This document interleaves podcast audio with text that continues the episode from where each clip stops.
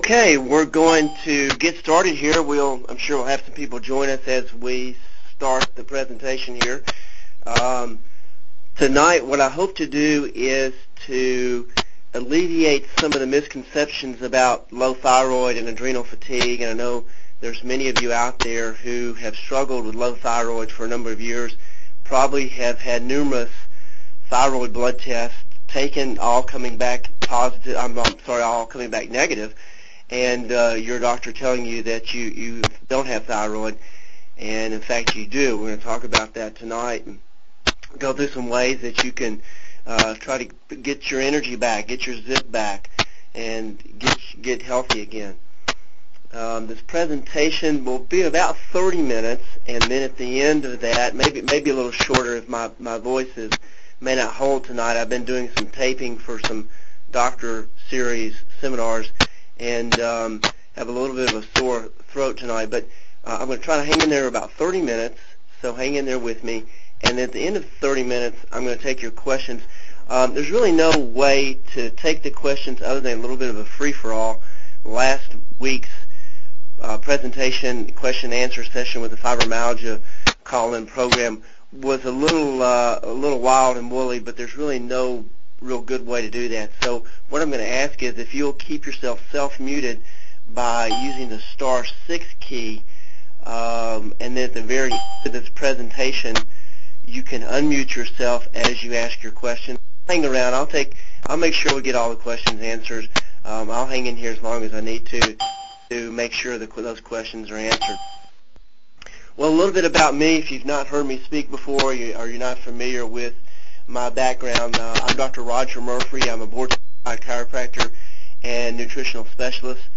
I've been treating those with low thyroid for a number of years, and particularly those with low thyroid who have fibromyalgia. And that's really how I came to know uh, what I have what I have to share with you tonight about uh, low thyroid by taking care of fibromyalgia patients for the last 15 years.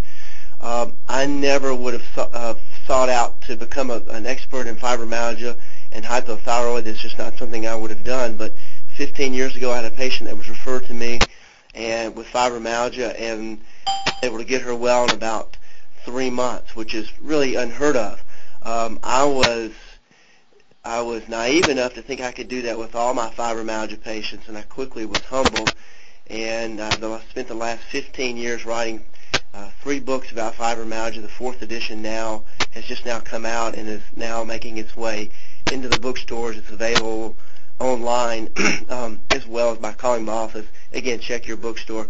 And I've written a couple other books. Uh, one's Treating and Beating Anxiety and Depression with Orthomolecular Medicine, and the other one is Heart Disease, which your doctor won't tell you. Um, but it, tonight we're going to be talking about hypothyroid or low thyroid, and it's a very important topic for anybody who wants to be healthy because it's really, for so many people, it's the missing link.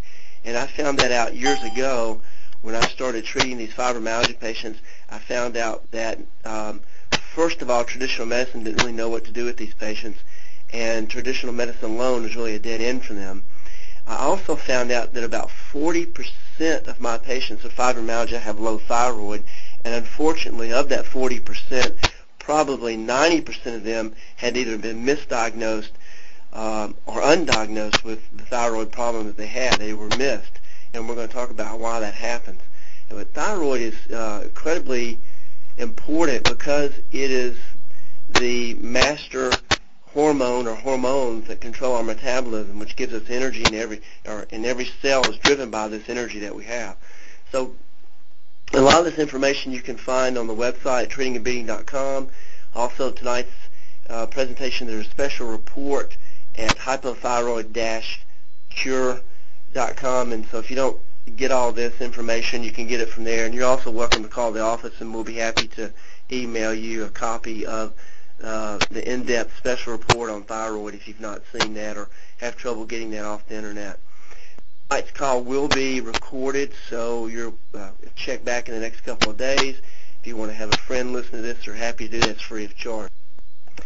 Well, so let's let's talk about hypothyroid. Um, it, it's it's one of those things kind of like the great masquerader. It, it can cause so many different symptoms that it can be uh, suspected of, of being some other illness. I mean, it's fatigue, of course, is the big one, but headaches, dry skin, excessive swelling, cold hands and cold feet, poor memory, hair loss, hoarseness, nervousness, depression, burning, a tingling sensation in the hands and feet, yellowing of your skin. Now, the reason that happens is is because when your metabolism is compromised, when your thyroid function is low, you cannot convert vitamin A into, I'm sorry, you cannot convert beta carotene into vitamin A. So you get this buildup of beta carotene, which actually turns your skin pigment this uh, orange or yellow color. I, I'll never forget years ago, uh, I had a patient that came to me that had all the symptoms of low thyroid and had numerous blood tests that came back saying that she was uh, didn't have low thyroid. She was went to doctor after doctor, uh, fatigue, weight gain, her hair was falling out, she was depressed, constipated, tingling in her hands and feet. But one of the things that really stood out about this patient that was so obvious that she had low thyroid was this yellow orangish skin tone that she had. And she looked like this giant carrot. And it was, I mean, that was a dead giveaway that she had low thyroid, and yet she'd been to doctor after doctor who told her, no, your blood tests look normal, there's nothing wrong with you, here's an antidepressant, or here's some, here's some Adderall, or some Ritalin to pep you up, but there's nothing the matter with your, your thyroid. Now look at all these symptoms on here. Uh, problems with equilibrium, carpal tunnel syndrome, swelling, edema, swelling around the ankles. The other thing you'll see in low thyroid is swelling around the eyes. Now allergies will do that too, but oftentimes you get the puffy eyes. And again, that's the low metabolism. You don't have enough energy in the in the cells to be able to pump this fluid around the body and and to be able to handle it efficiently.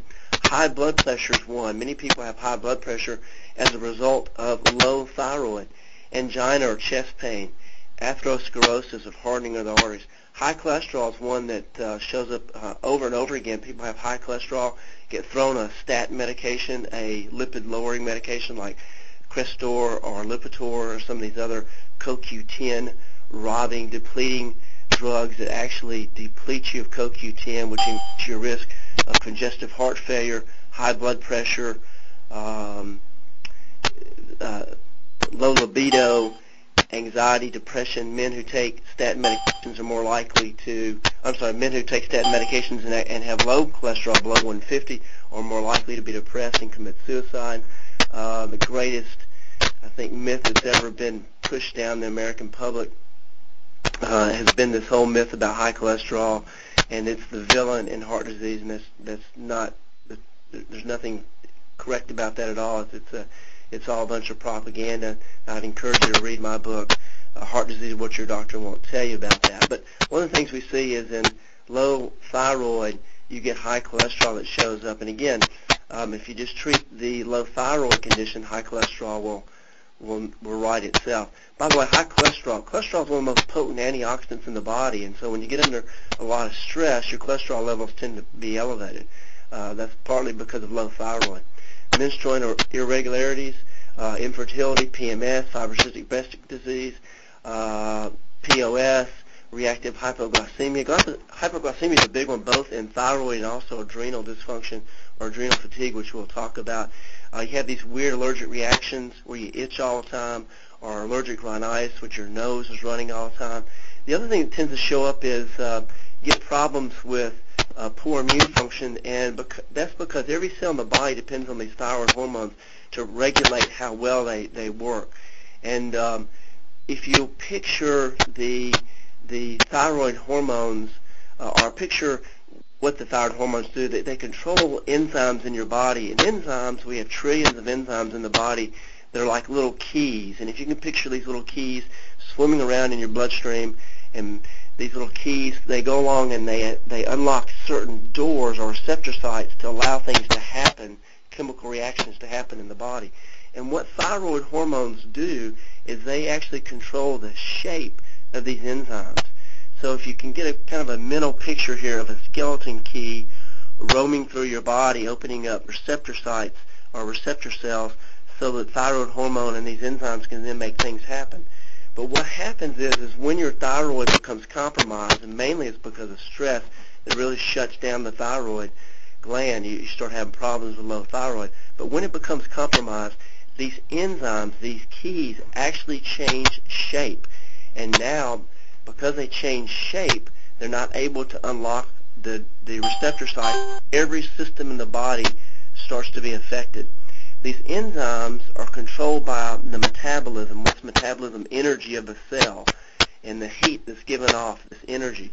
And the enzymes, when the thyroid is low, the enzymes are compromised and they slow down and they don't work very well and they change their shape. But when their thyroid is at its optimal level, then these enzymes are racing around the body. They have plenty of zip and pep and the key shape is normalized so that these receptor sites are open. So, you know, thyroid, the thing about low thyroid is it affects every cell in the body, so therefore it affects every system in the body. One of the things that's real common with low thyroid is um, is low immune function, and this is really typical both for my allergy patients as well as my chronic fatigue syndrome patients that I take care of. But low immune function is a common characteristic associated with low thyroid. And one of the things that happens with people with hypothyroid and adrenal fatigue, by the way, that we'll be talking about, is they get these chronic infections. Typical is chronic sinus infections. You know, you get the sinus infection that um, you, you just you just keep it during the winter time. You just have one after the other. Take antibiotic after antibiotic. Have steroid shots after steroid shots. A Dosepak after Dosepak, and they just keep coming back, coming back, coming back. And the big reason that is is because the thyroid is not strong enough, not functioning at optimal levels. Your metabolism is so low that it can't keep the immune system strong enough to fight off these bacteria. Or could be a virus, and in many cases, what we're finding out is some 90% of all sinus infections are actually yeast infections. So people are taking uh, uh, antibiotics, and they're actually doing no good. They're actually making the yeast infection in their sinuses become worse, so they get chronic sinusitis. Now, interesting. Um, what happens is if you if you have these chronic sinus infections, and it could be chronic upper respiratory infections or chronic urinary tract infections, whatever it is. But interestingly, if if the root cause is this low thyroid that's causing a compromised immune system, once you boost your uh, thyroid hormones back up to their normal levels and get your thyroid at optimal uh, level, what you'll find is is these infections go away.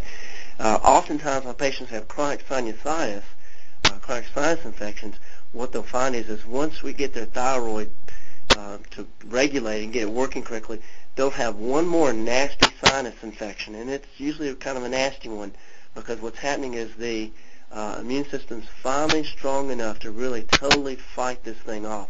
But then they don't have any more. Um, they're, they're they're over these. They they don't have any more problems with these infections because now the immune system is strong enough, thanks to optimal thyroid function, to be able to keep the uh, these infections at bay. Uh, another common thing is this constipation. So the digestive system is another system that's routinely affected by low, excuse me, by low thyroid. And um, so if you have trouble with having a regular bowel movement every day, it may not be irritable bowel syndrome. It may just be constipation. And by the way, irritable bowel syndrome um, is kind of a, um, a farce. Um, no one really has irritable bowel syndrome. You either have problems with low magnesium, or you're not getting deep restorative sleep, or you're not, or you're it's something in your digestive system, malabsorption, but it's not a Zelnorm deficiency or a deficiency. And I find that irritable bowel syndrome goes away pretty quickly once my patients start taking a digestive enzyme and enough magnesium and goes away. Magnesium is a natural muscle relaxer, so it relaxes both the muscles as well as the colon. So if you get constipated, one thing you want to make sure you're doing is taking a minimum of 500 milligrams to 800 milligrams of magnesium. Now, if you take too much, you're going to get a loose bowel movement. But the other thing is, if you get constipated uh, while you're taking that dose of magnesium, yeah, absolutely, it could be. It could very well be that you are uh, low thyroid, and so you certainly want to explore that. I'm going to talk about how to do that tonight. Um, now, with loose bowel movements, it's different. Loose bowel movements is usually because you're low in serotonin, and because you're low in serotonin, serotonin controls how fast or how slow food moves through the intestinal tract.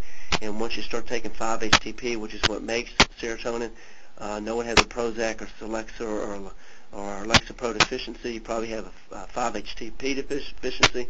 But once you start taking 300 milligrams of 5-HTP and a digestive enzyme, um, IBS-D, diarrhea, goes away pretty quickly. Brain function, here's a big one uh, for low thyroid. You see that individuals with low thyroid suffer from anxiety and depression and poor memory and mental clarity issues. Uh, fibro fog, we call it for the fibro patients. But um, thyroid hormone in particular, uh, T- T3, triiodothyroxine, is uh, the most potent antidepressant out there, and the studies show one after the other that individuals who have depression, if they'll add T3, which is one of the thyroid hormones, to their antidepressant, uh, they'll get uh, tremendous boost in that antidepressant. Oftentimes, if the antidepressant isn't working, uh, if they'll add the thyroid prescription T3, then it'll start working. Uh, study after study shows that for the individuals who, who uh, you know, with depression, what happens is, and for those of you who have depression, you know that you you you go from one serotonin reuptake inhibitor to another. Um, so you may start off with Celexa, and then after a period of time, the Celexa quits working, so then you go to Paxil, and then uh, you're on Paxil for 9 to 12 months, and you gain a bunch of weight, so you go off that one, and you go on Zoloft. But what's happening is, is those medications don't make serotonin. They only help your brain hang on to what serotonin's in there. And part of what's happening is is, the, is that um, when you don't have enough thyroid hormone, in particular T3, then your body's not able to hang on to serotonin or the other neurotransmitters like norepinephrine, uh, dopamine, and be able to use them correctly. So oftentimes people will be taking antidepressants, which by the way, antidepressants that show up to 70% of the time are no better than a, a sugar pill. Part of that may be because they don't work if you don't have optimal thyroid function, and that's a big part of that. Um, so what we find in, in my practice is, again, um, my specialty is fibromyalgia in particular. Been doing that, that for the last 15 years but 40% of my patients have low thyroid, and probably 95% of my patients um, have low moods and are on antidepressants. And typically, uh, what what I'll find is for those real difficult patients who do not respond to just amino acid therapy, 5-HTP, 5-hydroxytryptophan, which again that plus certain B vitamins, magnesium, and vitamin C makes serotonin or they don't respond to SAMe, S-adenosine methionine, which is what makes norepinephrine, which is the um, stimulating, feel-good, antidepressant uh, neurotransmitter of the brain. If they don't respond to those amino acids, then oftentimes because their thyroid function is compromised and that needs to be addressed. But again, um, the big thing about uh, um, mood disorders is is oftentimes it's associated with low thyroid, and that low thyroid function is routinely missed.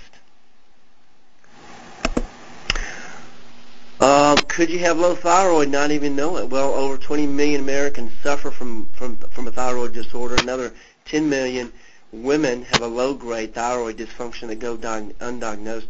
Now, there's, it's estimate from doctors who specialize in low thyroid that up to 40% of the population is suffering from some form of thyroid dysfunction, whether that is um, a, a, you know a, a obvious uh, hypothyroid, which is demonstrated by a blood test, or it's a uh, a euthyroid condition where you, your blood tests are normal, but you have all the symptoms of low thyroid. Um, but it's estimated that up to 40% of the population has low thyroid, and it's just being missed and I see that every day in my practice. It's very, very frustrating. Um, the reason why low thyroid is routinely missed is because the blood tests aren't accurate. What we're doing with this blood test is we're trying to measure how much thyroid is swimming around in the bloodstream uh, one second out of one minute out of one hour out of the day. The problem with that, taking that instant snapshot of what's in the blood system, is that it varies throughout the day, number one. Number two, it can be compromised by different medications you take. Number three, and probably the, the, the most uh, obvious one, is that uh, thyroid hormone doesn't do anything in the bloodstream. It's got to get into the cell. and we have no way to measure that. There's no way to measure how much thyroid hormone is in the cell. We're basically doing a, a, a, a guess, a guesstimation that if you've got this much thyroid swimming around in your bloodstream, then you must have it getting into your cell, and therefore you're normal. But uh, that's not the case. And part of the part of the problem is that in medicine, what we do is is we tend to think of people in clusters of averages, like the um, bell-shaped curve. And with the bell-shaped curve, you know, you have 60% fin underneath that, and then you have 20% on the low end and 20% on the high end. Um, but you could be an overachiever or an under, uh, underachiever. And some individuals do better with a higher level, higher level of thyroid in their system than others. And uh, there's no way to really know that. We're just basically saying, you know, using this this range. Now, excuse me. The other thing we see is that um, there's two different thyroid hormones, uh, T4 thyroxine and T3. And T4 has to convert into T3. T3 is the active hormone. T4 is the warm-up act. It really doesn't do a whole lot. It's really its main job is to convert into the active T3. Um, the problem is, excuse me, is that T4 oftentimes cannot convert into T3, and we, we're not picking that up on the blood test. So oftentimes I'll have patients that are taking synthetic T4 like Synthroid or Levothyroxine, and they're taking these medications and been taking them for years, and they go back to the doctor every three to six months, and the blood tests come back, and they tell them to stay on the same dose. Yet they don't feel any different. They're still losing their hair. They have weight gain. They can't lose any weight. They have low moods. They have uh, the problems of constipation, dry skin, tingling in the hands, cold hands, uh, cold feet, all the symptoms of low thyroid, and yet the doctor keeps them on the Synthroid and keeps them on the same dose. The problem is, is that Synthroid, which is synthetic T4, may not be converting into the active T3. And that's a big problem. Because again, the active T3 is what makes everything happen. You can live without T4, but you can't live without T3. T3 is what makes everything happen. Now, there's a blood test that can measure that. It's called reverse T3. And um, guess what reverse T3 is? Well, it's it reverses it, it, it keeps it blocks T4 from converting into T3. It reverses that that uh, function. And uh, I mentioned earlier in the presentation that what brings on low thyroid is stress. Um, when you get under too much stress, the thyroid starts to be uh, starts to become compromised. And part of that is because when you become under get under too much stress, um, the hypothalamus, pituitary, and the adrenals, the autonomic nervous system starts to to go a little haywire. And if it's not given its opportunity to rest, to have some downtime, then it starts to malfunction. And one of the things you see is the thyroid then starts to become sluggish. The other thing with stress is it causes lower immune function. Um, you're hearing my voice right now. It's a little shaky tonight because I'm fighting off this head cold. Uh, part of that is from uh, being up late with my uh, four-month-year-old and my three-year-old uh, to top it off, has been battling these uh, ear infections. I've never had cure, a kid with ear infections. They're terrible. Uh, first time he's ever had them. But anyway, so you can hear me. When you get under too much stress, like I've been under recently, your immune system starts to become compromised. Those with hypothyroid, the problem with that is when your um, when your immune system becomes compromised, then it can start to release these antibodies that actually attack the thyroid, and you get um, autoimmune disease where the thyroid is attacking itself and starting to shut down. That's called Hashimoto's disease. Now, if it starts to shut the thyroid down in Hashimoto's, you have hypothyroid, low thyroid, where everything slows down and you gain weight and you don't feel good and you feel run down. If it um, attacks the thyroid and speeds everything up, then you get a condition called Graves' disease where you're anxious and, and uh, losing a good bit of weight and can't keep weight on, you're hungry all the time, and your metabolism is soaring and you're going crazy. That's called Graves' disease. Uh, one of the blood tests that um, I recommend that you get along with this reverse T3 um, is that you get your thyroid peroxidase antibodies. You get uh, thyroid antibodies, TPO, you get that measure to see if you're in the early phases of the thyroid attacking itself because that won't show up on a regular blood test. And we'll, we'll talk more about blood tests here in a minute, but um, just don't want to forget this. Make sure that when you're getting blood tests, you also get a TPO because you want to see if the thyroid is attacking itself. If so, then it's only a matter of time before you have hypothyroid, but it may be five years before that shows up on a regular standard thyroid blood test. In the meantime, you go through five years of feeling terrible. And those of you with hypothyroid, you know what I'm talking about. You're always sick and you're always tired. Uh, so don't go through that. Make sure you get a TPO test. Now, what causes reverse T3? Well, stress. The more stress you get under, the more likely you are to have an elevation of reverse T3, which shuts down that conversion. So there's there's there's stress. Um, now, you're, one of the things too, one three five. How about that? Um, not sure how that got like that, but that's interesting. Um, one of the other things is is that your your um, your doctor probably is not interpreting your your test correctly, and the reason why is uh, last year, I guess now it's been two years ago, uh, they actually changed the parameters for these blood tests, and they lowered them, the TSH from 5.0, I think, down to 3.04. And many labs are using, still using the uh, the 5 as the marker. If you're above 5, your TSH above 5, then you're hypothyroid. Uh, but really now, if you're if you're above 3.04, you're hypothyroid. Many doctors are not um, abiding by that, even though the American College of uh, Endocrinology came out with that two years ago and said that that's what we should be doing. The other thing is that many endocrinologists uh, who special, you know, these are doctors who specialize in hypothyroid, and other doctors who specialize in thyroid think that people should be around 2.0 that you really feel better and do better and you're, and you're healthier at 2.0, especially if you're taking Synthroid or Armour Thyroid or prescription thyroid medication anyway.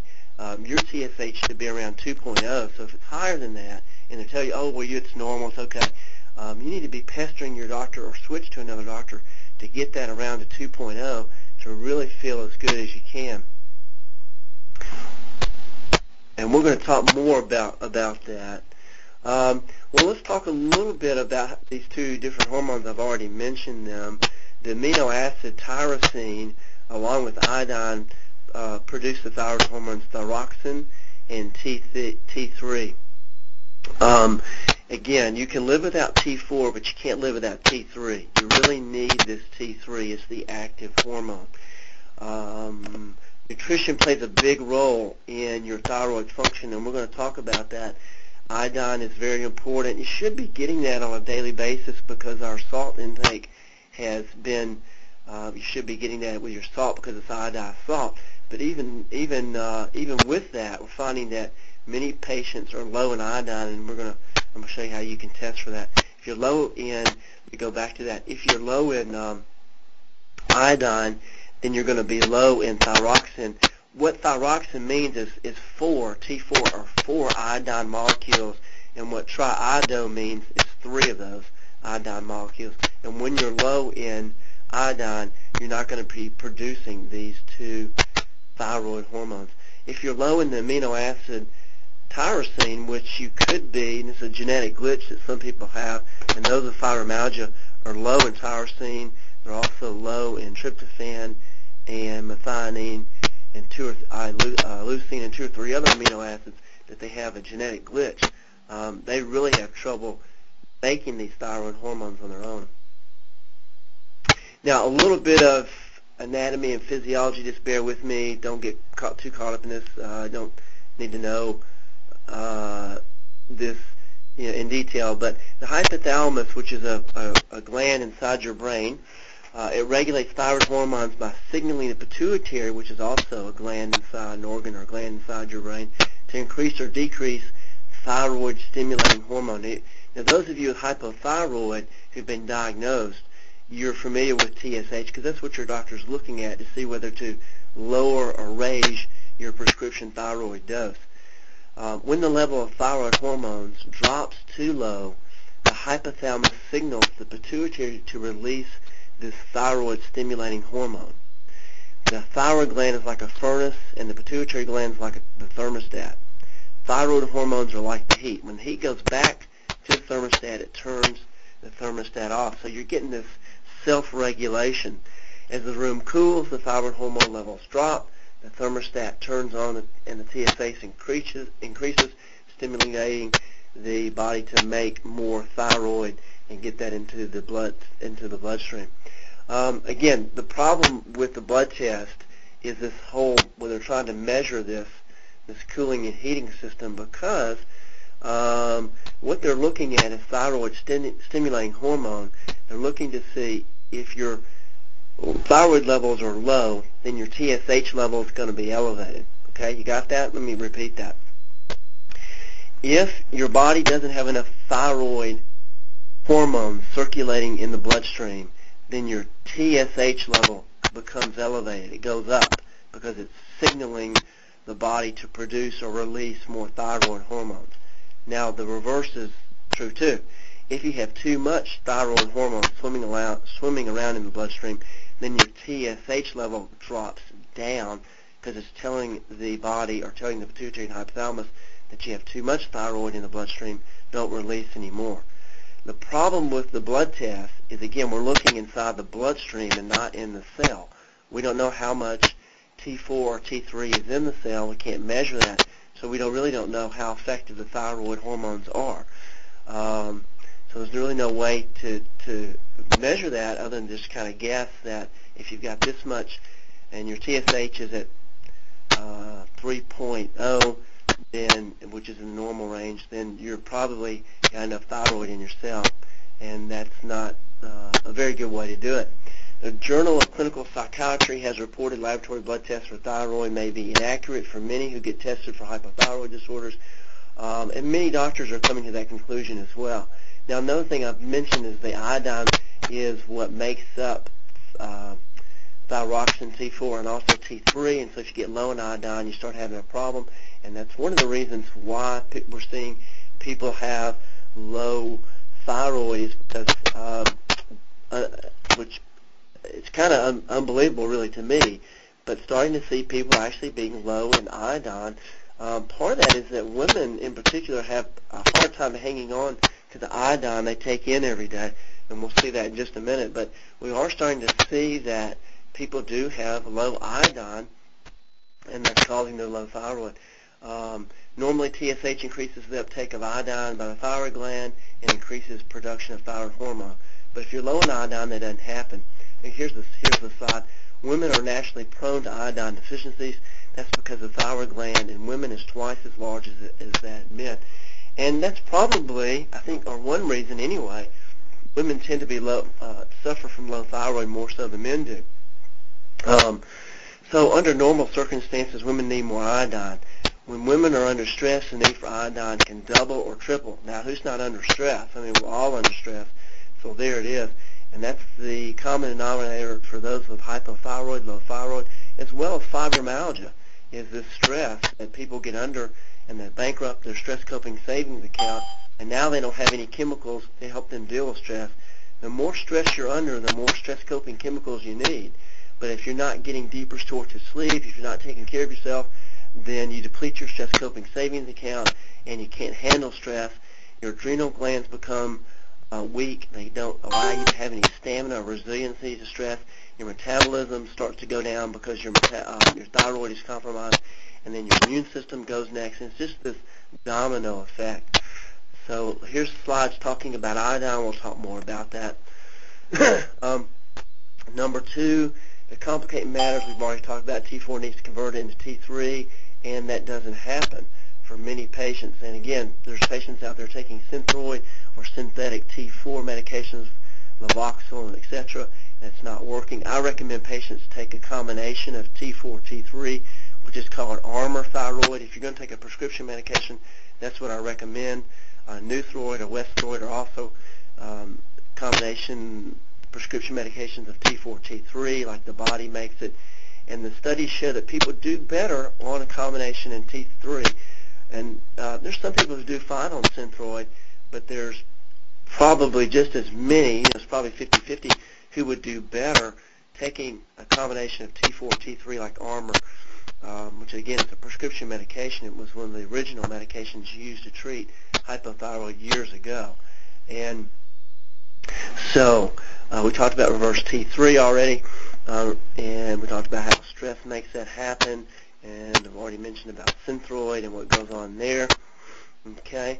Now the other thing that can happen uh, that causes low thyroid is that you get adrenal fatigue because the adrenal hormone cortisol is necessary for the conversion of T4 to active T3. And that's another reason why a lot of people may be taking uh, Synthroid or even Armour thyroid, by the way, um, because you're, you're even on Armour, if your adrenals are really weak, you're not getting the full benefit of that Armour thyroid that you could, even though it's a combination of T4 and T3. On synthetic T4 medications, um, they're probably not doing a whole lot, and that's because, again, because if your adrenal function's low, you're not converting T4 to T3, you're really going to have a problem.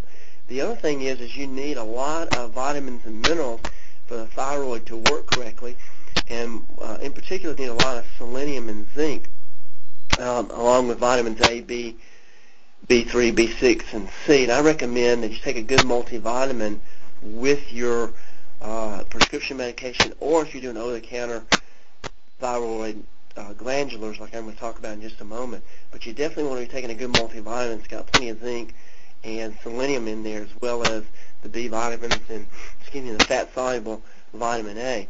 Um, a deficiency in any of these key nutrients may lead to low thyroid function. In particular, selenium, I see that um, a lot of people are low in selenium, especially individuals over the age of 60, and selenium is needed for the conversion of T4 to T3. So if you're struggling with your Synthroid medication or just struggling with low thyroid, think you have low thyroid, no one's picking that up, you definitely want to be taking a multivitamin, uh, in particular with selenium. Now, the other thing that's happening, as I mentioned this earlier, is the new thyroid testing centers.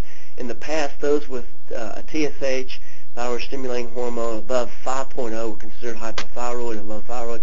Now, many of you have gone in the past, though, and your doctor won't do anything until you get a TSH about 20, uh, which is crazy. I mean, they tell you, oh, yeah, you've got all the symptoms of low thyroid, but it's at 6. We're not going to do anything until it gets to 20. Meanwhile, I mean, you're depressed, your hair's falling out in clumps, you have dry skin, you're constipated, you're cold all the time, um, you're a social hermit, you don't want to go out and see anybody, you have menstrual irregularities, can't sleep, all the things associated with low thyroid, immune system is shot, and they tell you, oh, we're not going to put you, we're not going to give you any medication. Uh, why do they do that? Why are doctors, medical doctors, so worried about uh, putting you on medication if you don't need it? Well, if you don't need thyroid medication, um, um, I'm sorry, if you take thyroid medication and you don't need it, it can cause some problems. One thing is it accelerates your metabolism, so it accelerates bone loss and it can cause problems with osteoporosis or osteomyelitis, uh, where you're getting um, osteopenia, uh, decreased bone mass. But, and it can cause arrhythmia or rapid heartbeat or elevated blood pressure. But for most of you listening, and certainly my patients, it's not that you don't need thyroid, it's that they're withholding this thyroid medication because your blood tests are normal, and uh, even though you have all the symptoms of low thyroid then what they do is they say, well, you know, you've got all these symptoms of low thyroid, but your blood tests are normal. So what we're going to do is, because you're depressed, we're going to put you on antidepressant. So they put you on, I don't know, they put you on Paxil so you gain more weight, because Paxil notorious for causing you to gain weight. Um, that doesn't really help with your energy. So then they put you on Ritalin. So they put you on some Ritalin to give you some pep in the morning, and you start taking that, which is an amphetamine, no different than cocaine. By the way, it affects the brain the same way and they put you on Ritalin, and then that causes further adrenal fatigue. So your adrenal fatigue becomes even worse. So you get to where you can't handle stress. Uh, becomes even even more so to where you you can't handle any kind of stimulation, and then you become anxious. So then they put you on Ativan or Klonopin or something else, and then within two weeks you get addicted to that medication because that's how quickly it can happen. And then from that medication, it depletes CoQ10, so you start getting muscle pain, especially in the lower calves or in your uh, leg muscles. Um, it also depletes sleep hormone melatonin, so then you start having problems with your sleep, so then it puts you on Ambien. And so you start taking Ambien, and yeah, you're sleeping better, but then you get flu-like achy symptoms, and you feel like you have the flu from hell. So they, you know, it just goes on and on. I mean, it just goes on and on. If they would just correct the underlying problem, which is your low thyroid, you can, you could, you know, bypass all that garbage and feel good again. So it makes no sense to me that doctors withhold that medication when just a simple, simple, inexpensive thyroid like Armour thyroid prescription would have you up and going and losing weight and uh, get your moods back to normal, get your mental clarity back, etc. Well, so let me get off the soapbox here. Um, low body temperature is a sign of hypothyroid. Dr. Broda Barnes was the first to show that a low basal body temperature was associated with low thyroid. His first study was published in 1942 and it appeared in the Journal of American Medical Association. And that's how many doctors now test for low thyroid, including this doctor, myself.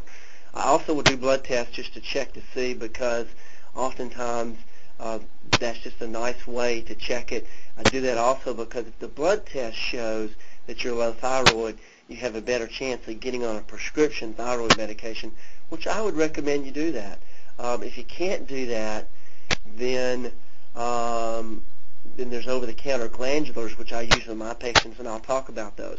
Uh, but I prefer my patients to do it prescription. Now, there's some patients who don't want to do prescription medication, and I understand that. I'm happy to help them do it naturally with over-the-counter glandulars or thyroid-boosting supplements. Uh, but for the most part, if I test for low thyroid blood test, and again, I'll test for the TPO, thyroid uh, peroxidase antibodies, and reverse T3. I'll also make sure their TSH is above 3.04. Um, and also, if uh, anyway, so I'll look at some different, a little bit different things on a blood test. But if the blood p- test comes back abnormal, then I try to refer them out to a medical doctor who can put them on a prescription medication. Now, I had my medical practice and I had five medical doctors working for me. That was no problem. I would just, you know, get them to write the prescription. Any, anything we needed, that's how that's how I did it. Uh, now it's a little bit of a challenge because now I don't have a medical practice. I just I do this solo now, and I try to do it all naturally. But in the case of low thyroid, again, I prefer people do a prescription, even though you can do it naturally, and we're going to talk about that. Now, the other way to check for low thyroid is this body temperature, which is an easy way to do it because you can check it at home. You don't have to see a doctor to do that. And what you want to do is first thing in the morning while still in bed, shake down and place a mercury thermometer underneath your arm and leave it there for 10 minutes. And you want to record your temperature in a daily log. Women are still having their menstrual cycles should should take their temperature after the second and third days of their period. Uh, menopause women can take it, their temperature on any day. And if you have a reading uh, at or below 97.8, it strongly suggests hypothyroid. If you were a patient of mine, I would put you on over-the-counter GTA Forte, which is an over-the-counter supplement that doesn't have T4 in it, has T3. Uh, it's a glandular. What does that mean? It's a glandular like um, prescription drug Armour Thyroid, which comes from the gland of pigs. Um, believe it or not, pigs' endocrine glands, thyroid, adrenal, etc., those glands are closer to us than any other animal. And so the GTA Forte, which is over the counter, doesn't have any T4 in it, but it has does have T3. That's what makes it legal for me to be able to recommend it over the counter. Um, so my patients would take GTA Forte, which would start to boost their thyroid function and hopefully boost their temperature. Now, if you don't have a mercury thermometer, what you want to use is a digital thermometer. Excuse me. And what you want to do there is wait uh, about two hours after you've been up, and then take your temperature underneath your tongue uh, and leave it in, in there and uh, see what happens and you want to do it again about a period. You want to do say five different temperatures over you know five five different days, and take the average. If it's 97.8 or below, you're low thyroid, and again, I'd recommend you start um, taking GTA Forte. Now, uh, kind of complicate matters a little bit, but again, we want to refine things as well. Uh, and what we see is that with um, those with low thyroid, you may also have low iodine and you need to replace that as well. And this is how you can self-test for that. What you want to do is just go to the pharmacy or supermarket and get, uh, you know, some USP uh, tincture of iodine. You can get it right over the counter. It costs you, you know, maybe a dollar a bottle. And what you want to do is take a cotton ball and swab that uh, onto about a two-inch circle over your skin and um, put it over the inner part of your thigh, thigh or upper arm. And, and if it goes away within you know four to six hours, then it's a good bet that you're low in iodine, and you would benefit by adding iodine to the GTA Forte. So if you're low body temperature and low iodine, I'd recommend you take the GTA Forte as well as thyroid support, which is another supplement that I use in my practice. Uh, again, if you if your blood pressure back and you're low thyroid, do it by prescription. But again, so many of my patients don't have that option of doing that uh, with prescription, so you can do it naturally. And you can find those supplements on my website if you would like. I'm not. I mean, my intention is not to sell supplements. I certainly want to make those available. Um, that's part of what I do, obviously. But the big thing I want to do is share this information and help people to be able to get over their thyroid. If you do it with prescription, uh, great. If you do it with someone else's supplement, great. Um, I do have it available, and you can certainly call the office or go on the website to find out more about those. Um, now let's look at this adrenal function because also I mentioned that earlier. If you have adrenal fatigue, then your thyroid is not going to work very well. And the thing about adrenal fatigue, it has a lot of the symptoms associated with low thyroid. They're very similar. Low mood, and I highlight this fatigue because that's the biggie. And the fatigue is the kind of fatigue that really um, you may have a day when you feel good, but if you overdo it, then you crash. Or um, you find that you poop out in the afternoon. Now, one of the things about thyroid I didn't mention is that oftentimes with low thyroid, you tend to become fatigued after you eat because it takes a lot of energy uh, to digest your food, and so you tend to, after you eat, after especially after a big lunch, tend to be real sleepy. That's low thyroid. Uh, but for adrenal fatigue, it's often as the day goes on, you really just get worn out. You also don't have any stamina to stress. If you get under a lot of stress, it really wipes you out. Um, you oftentimes it have hypoglycemia, so if you skip a meal, you really feel bad, have headaches, and don't feel good. The exception is oftentimes those with low adrenal function will skip breakfast because they do that to self-medicate themselves. Um, they want it to keep their cortisol level as high as they can. And the first thing in the morning, your cortisol level is at its its highest level. But as soon as you eat, as soon as you break the fast, lower your cortisol level. So so many, a lot of people have developed this self-regulating strategy of keeping their cortisol level elevated by just skipping breakfast. They don't have any, they don't have any appetite. And oftentimes they kind of wake up a little bit nauseated, don't feel very good, and that's again a sign of low adrenal function. So is craving salty foods. Excuse me. Um, so low adrenal function needs to be tested for, needs to be addressed to get the most benefit out of your low thyroid protocol and also really just to feel good because when you're low in adrenal function, your immune system's compromised, your moods are compromised. And how do you test for adrenal function? Well, you can do it at home, and you do that by getting a blood pressure cuff, taking your blood pressure lying down, and then you stand up and take it again within 30 seconds. Make sure when you take your blood pressure, you have your arm at heart level out in front of you, okay? But you, you take your blood pressure lying down, then you stand up and take it again within 30 seconds. Your systolic number, that top number, it should go up 10 points. However, uh, if it drops, that's a sign of low adrenal function. The reason why it's dropping is because you don't have enough of these adrenal hormones to pump uh, oxygen and blood to, to your muscles. And oftentimes you'll know that uh, if you're low in adrenal function, you go from lying down and standing up, you get a little bit dizzy, and that's why. So again, you want to self-test. The other thing you do is go into a darkened room and take a, a flashlight, especially a pen light, and go into a darkened room and uh, turn um, in, looking in a mirror, turn the flashlight on and shine it into one of your eyes.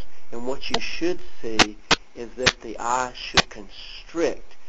But what will happen is if you have adrenal fatigue, the eye then will then dilate, the pupil will become enlarged because it's too weak to keep that constrict, constricted pupil.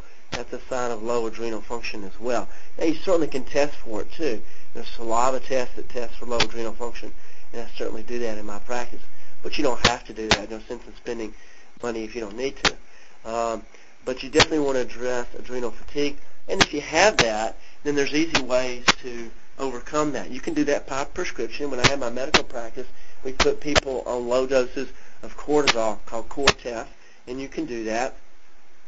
When I sold my medical practice uh, five years ago, that wasn't an option, so I went back and studied all the literature. In the old days, what they put people on was um, glandulars, uh, like adrenal cortex, and that's what I use in my practice. They're bovine source, like the adrenal, I'm sorry, like the thyroid glandular, bovine source, um, or from um, uh, or from pigs, so porcine source, but they're they're um, they're grass fed. They're bovine. Uh, I'm sorry, they're they're um, uh, my brain's going. I apologize. They're BSE, BSE free, so no mad, mad cow disease, no contaminants in any of these products. I take them myself. Um, again, they come from New Zealand where there's never been an outbreak. They're grass-fed. They're not fed any animal products. That's what causes that disease.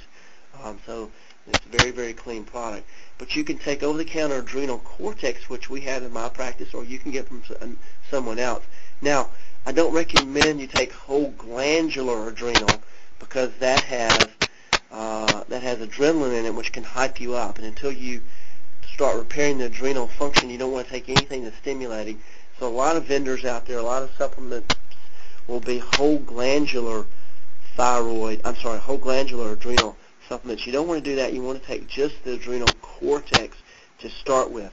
If you can't take animal products, then we have another product called Adrenal Support that's animal free.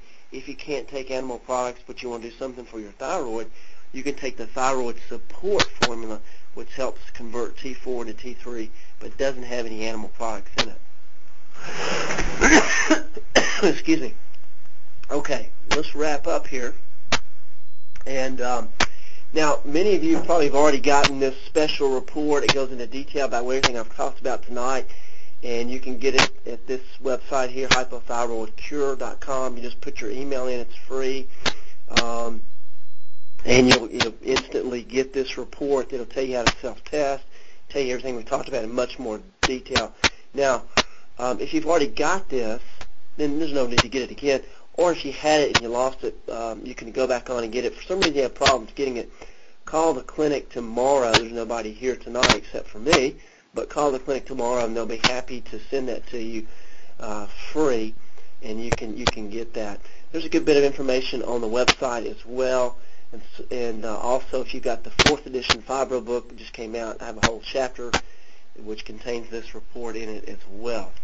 So what I'd like to do is uh, I'm going to open up the phone line here in just a minute, and um, I'm I'm not going to be able to do any private chats, and I know I'm getting some text over here in this public chat, but I'm not real good at multitasking, typing, and answering questions. I, I get distracted, so I apologize. I'm not ignoring anybody who's sent me a, a text message here but uh, it's hard for me to to concentrate, um, do both things. So let's see if I can open this up here. Last week was a little bit of a free for all. I'm sure it will be tonight, but I just don't really know any way to do it. I definitely want to make sure get your questions answered, and let's see if I can remember how to open this back up. Okay, so uh, be happy to take the first question. I do. Any questions?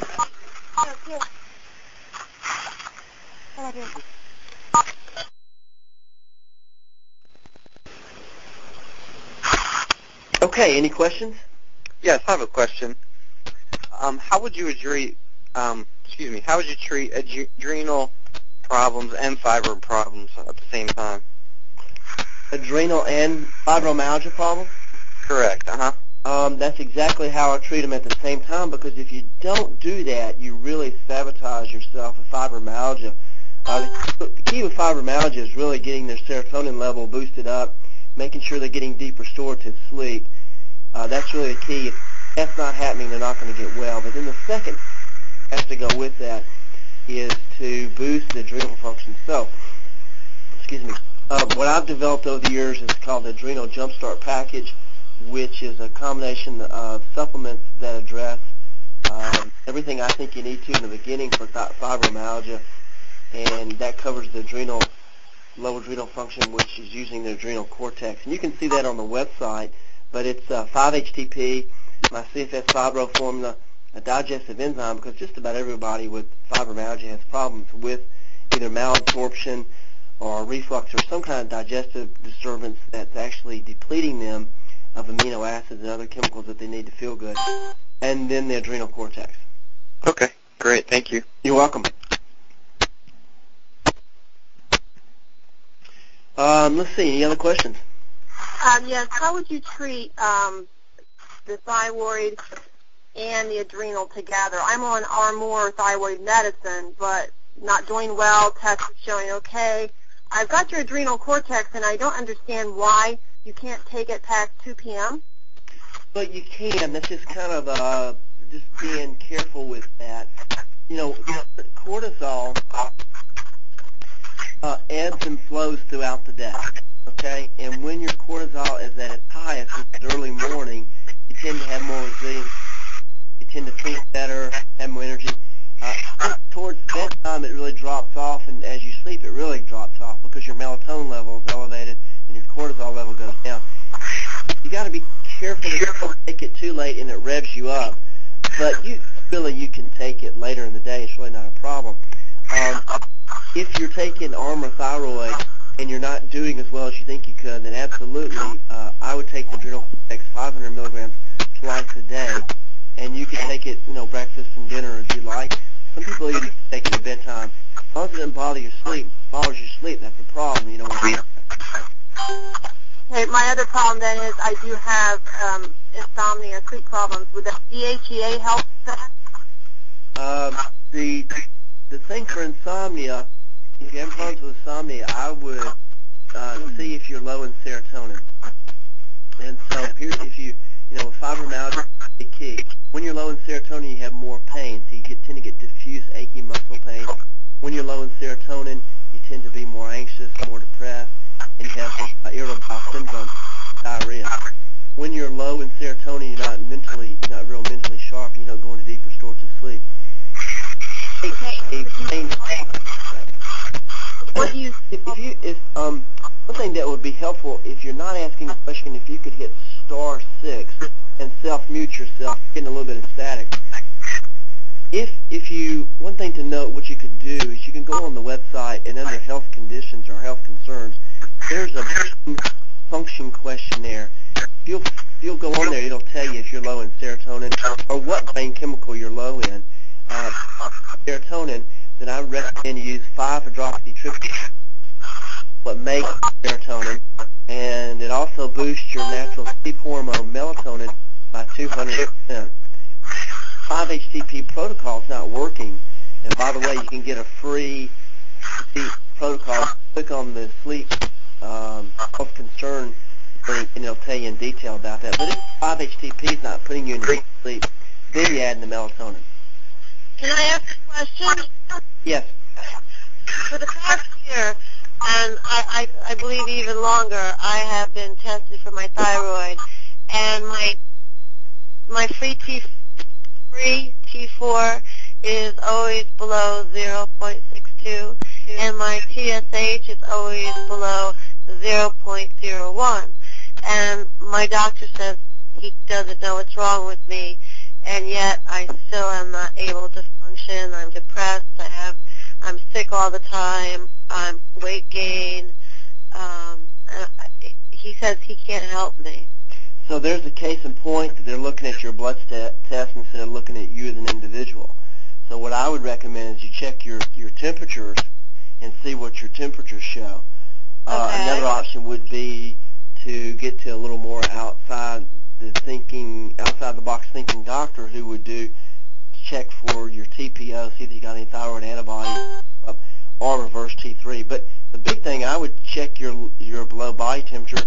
If you had low body temperature, I wouldn't care what your blood test shows. I'd start doing, if nothing else, over-the-counter thyroid supplements. And I'd also test for your adrenals. My guess is your adrenals are low as well and uh, you'd want to do something about that. Okay, okay. Well, thank you very much. You're welcome. Any other questions?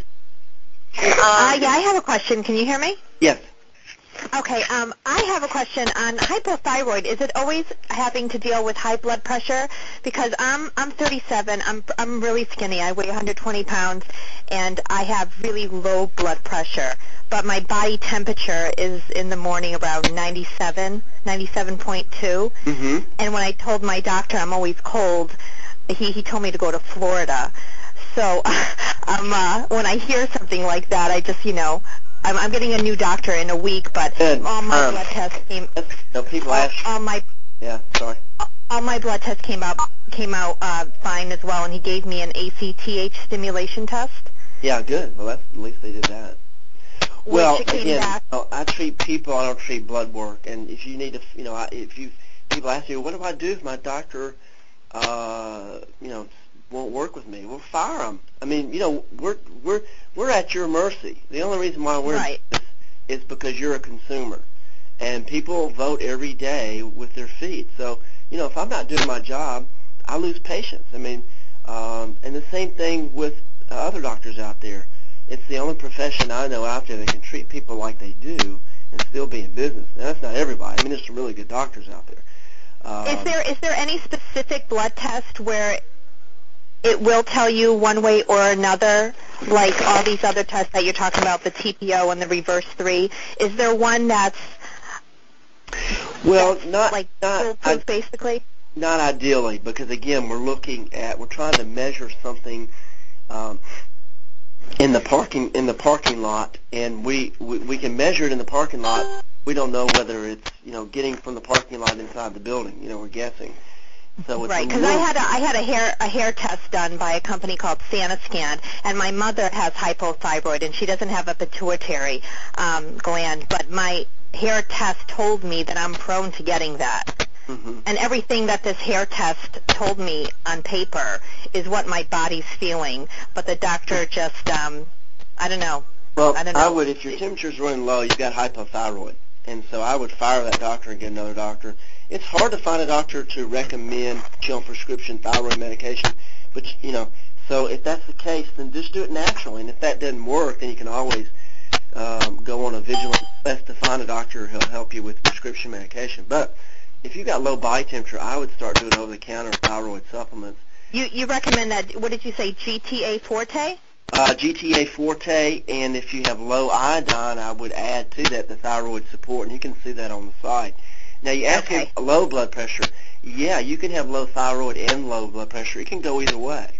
It sure can.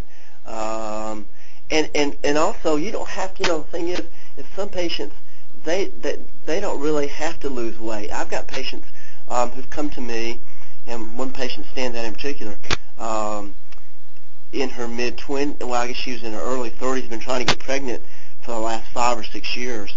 And she, you know she was real petite um she didn't need to lose any weight.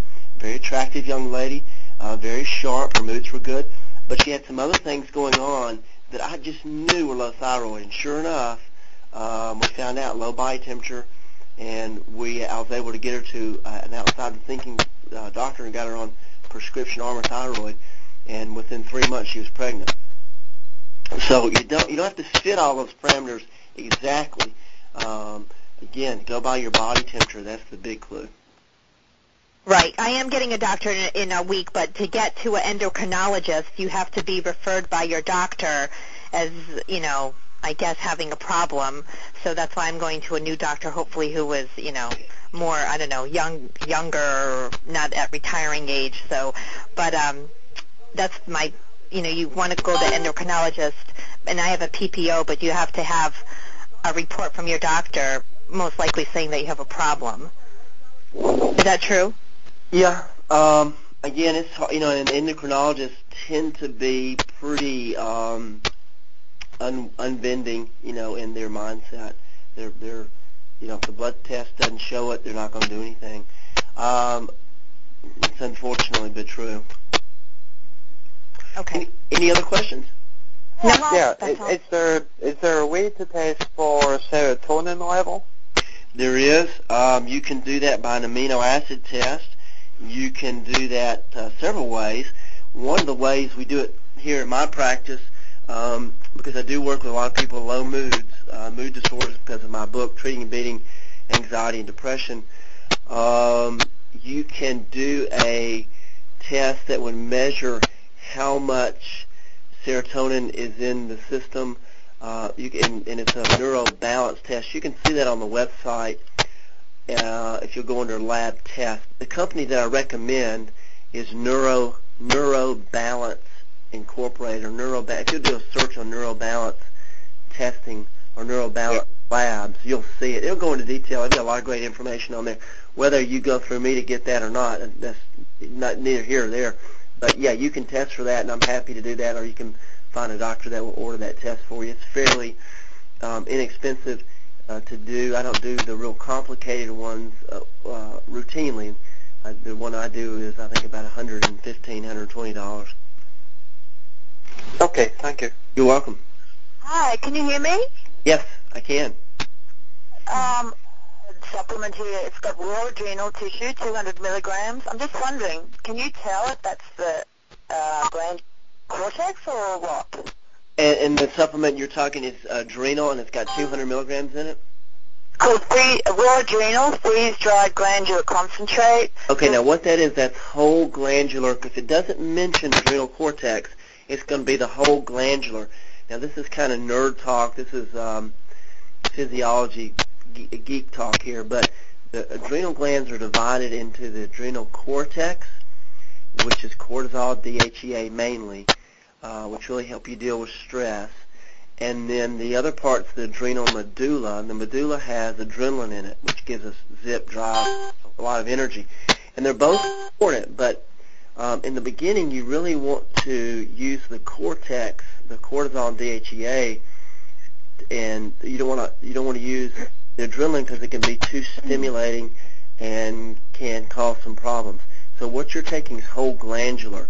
Uh, if you're doing good on it, stay on it. If you're not, then I'd recommend you switch to the adrenal cortex for a while, and then you could go back to that product. Right.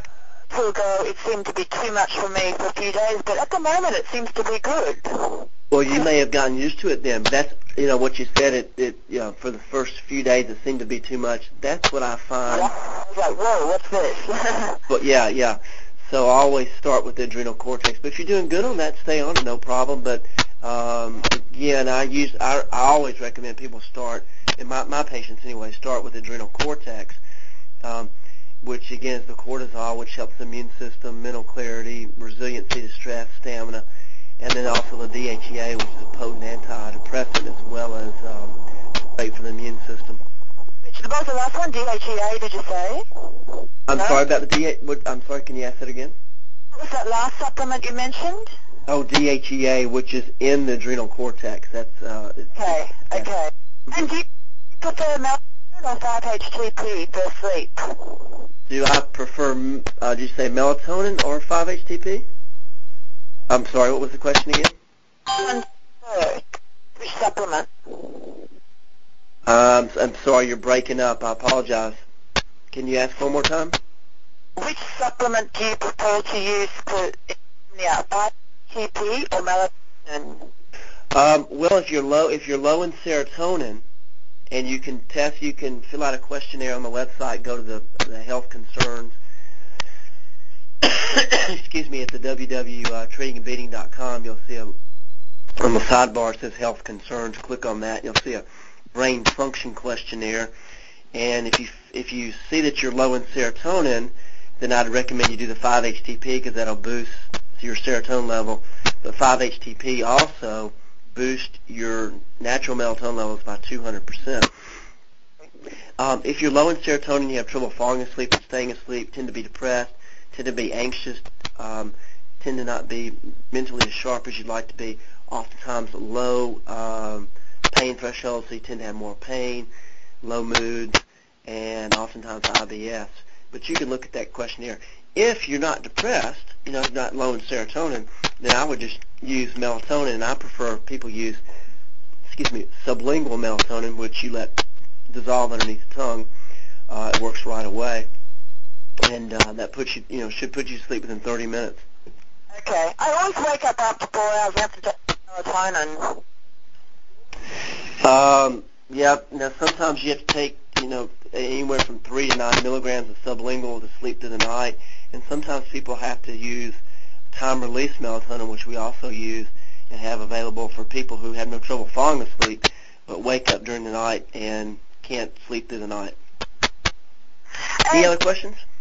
One last question. If you if you're eating and drinking tastes like salt, what is that a problem of?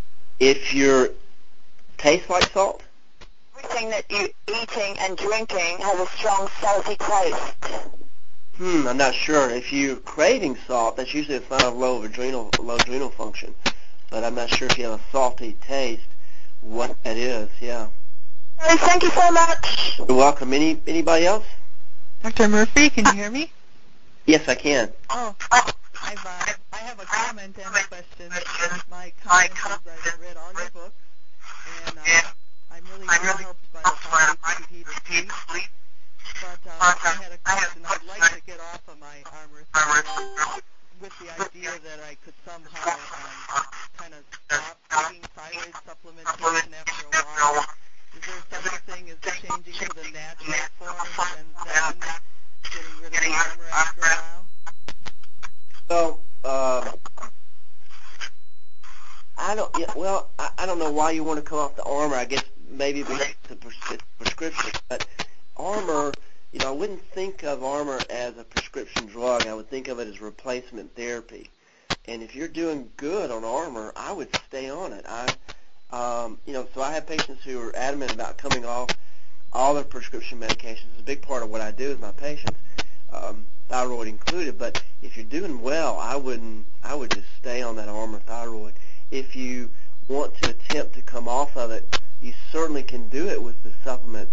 And what you would do is start with a GTA Forte and check your iodine level. If your iodine level shows that you're low in iodine, then you'd add the thyroid support. Um, and then you would just, by using those two, you would regulate your body temperature by increasing the dose if you needed to. But if you're doing good, I wouldn't rock the boat. I'd stay on that Armour.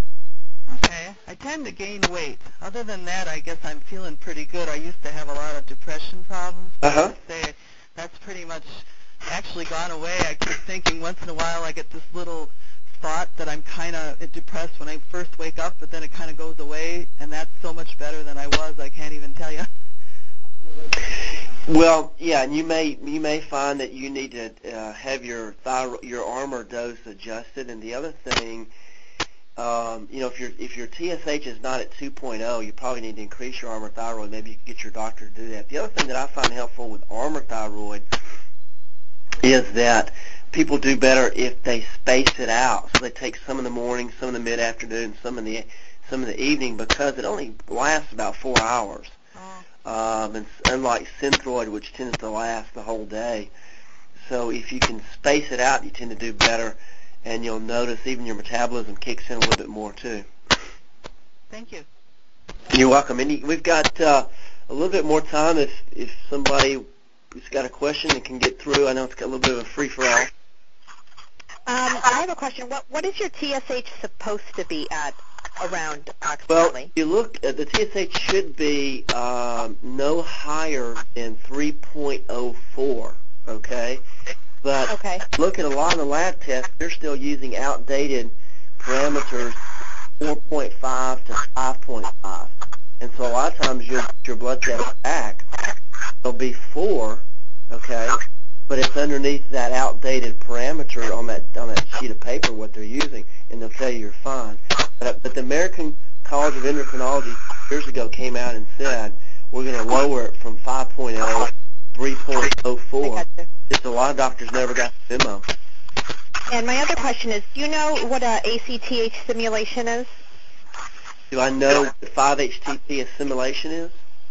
Yeah, that when you get a shot, you they take your blood, then they give you a shot, and then they take your blood to check for adrenal insufficiency.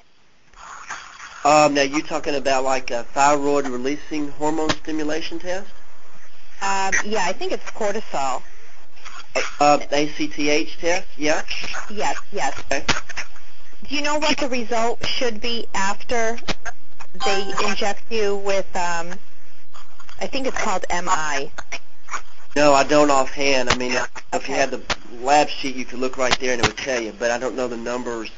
And, and also the thing with that test, like a lot of tests, is different labs use different uh, uh, parameters. So it depends on the lab as well, how they interpret it. Okay. Okay. Hello. I have a question. Yes. Um, um, you ordered a reverse T3 for me. My name's Joanne Seafeld. And my doctor um, uh, ordered a uh, free T3, and um, it was six, and he said normal was two to four. He said everything's fine. Could you explain uh, the free T3? Is, is that is it Joanne? Yes. Hey, Joanne. Uh, Um, okay, so you. you had reverse T3, and was it elevated? Uh, yes, it was. You ordered that for me, and it was uh, what 400, and I don't have them right now. 419 or something like that. Yeah, so it should be, I think, below And so 200, I think. I, I took that to my doctor, and he said he ordered a free T3 on me, and that came out to be six. Okay. And um, he said that's fine, and wanted to keep everything the way it was and continue Um, in the Armour steroid. The problem with that is I would want to look at a uh, a, a, a total re-up or reuptake T3. I'd want to see what actually, not the free T3. I'd want to see what the uptake is, how much the cells are uptaking free. A little bit different. Um, again, though, if we look too much at the blood test, we tend to miss the patient. Right. And I'm, you know, um, knowing a little about you, my guess is, um, you know, you need to be, you know, you, your, your thyroid needs to be addressed. I don't care what the blood tests show, even even if it, uh, even if you didn't have that reverse T3, that was just for a clue. You definitely need to have your thyroid addressed because it's not working correctly. Okay. Yeah, All so we need you to call me. We need to see if we can sway that doctor or do something different. Okay. Well, I may just call and set up an appointment with you then. Yeah, let's see if we can't get let's see if we can't get somebody to help change that. Yeah. Okay. Thank you. Okay, any other questions? I have a question on that 5-HTP. There's two different strengths um, that you can order from your website. One's 50 milligrams and one's 100, which is Oh. best to start on. Um, let's see. Uh, do you have fibromyalgia? No, I have hypothyroid, and my TSH was 1309, and they took me off of levothyroxine and put me back on Alfor, although my doctor didn't want me to. He doesn't like it. He said it's going to be discontinued making if he has his way, and just trashed it totally. I was doing fine on it till I couldn't find my strength. They stopped making it, and then I went back and I they got my strength now. Yeah. Um, Back on Armour, and I broke out with a huge rat, red rash around my eye and just had a lot of problems with it. But I'm taking, I got your um, adrenal cortex. I seem to be a little bit better, but I'm the one that called about the sleeping problem. You said the 5-HTP. Yeah, I would start with 100 milligrams. The reason why we have two different strengths is in the beginning.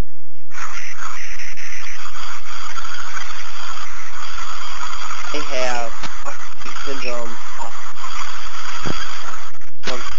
trouble taking 5-HTP, so we start them at a low dose just to make sure they don't have trouble with it. But it's more cost advantageous to take the 100 milligrams, and and because you want to take start excuse me start start with 100 milligrams, 30 minutes 30 minutes before bed on empty stomach with a little bit of grape juice. Excuse me. Uh, grape juice helps to get into the brain quicker. If you don't have grape juice, then just you know first night you use water, but uh, grape juice does help it get in the brain quicker. But start with 100 milligrams, 30 minutes before bed, empty stomach, an hour and a half, two hours after you've eaten. You don't fall asleep within 30 minutes and sleep through the night. Then the next night go 200 milligrams. Same. You don't fall asleep within 30 minutes, sleep through the night, and then go 300 milligrams. Um, and that's how you take the 5-HTP. Now, there's going to be a very, very, very, very small percentage of people who will take the 5-HTP on an empty stomach 30 minutes before bed, and it will make them more alert. It will wake them up. And that tends to be people who have chronic fatigue syndrome or those who have a sluggish liver. They can't break it down. They're typically and in that case, uh, um, what they want to do is take it during the day instead. And if it, and, uh, if they take it during the day with food, they won't have a problem. Okay, thank you. Okay, uh, about to wrap it up. Let's, let's see if I can take one more question. Okay, well, listen, I enjoyed tonight, and um, please visit the website. Next month we'll have one on fibromyalgia. We'll be doing one on mood disorders. This presentation will be on the website. You can you can listen to it again if you'd like to. We'll have the PowerPoint up in the next few days as well. You can review that. There's certainly a good bit of material on the website that you're welcome to look at and review. Please feel free to call the clinic tomorrow. They'll be happy to answer your questions. And um, if if for some reason they can't answer your question, then they'll you know they'll they'll make sure I I do. Um, but uh, and I see some of these these posts on here, and you know you can send an email if you can't get through tonight. I see one. Uh, maybe is is Blair on the line still? Um, someone's anyway. Someone's trying to to answer a question, but anyway, um, if you didn't get your question answered, then please uh, call the clinic and we'll make sure we do our best to, to get your question answered. And again, tune back into the website and find out what teleconferences we'll be doing in the near future. And I wish you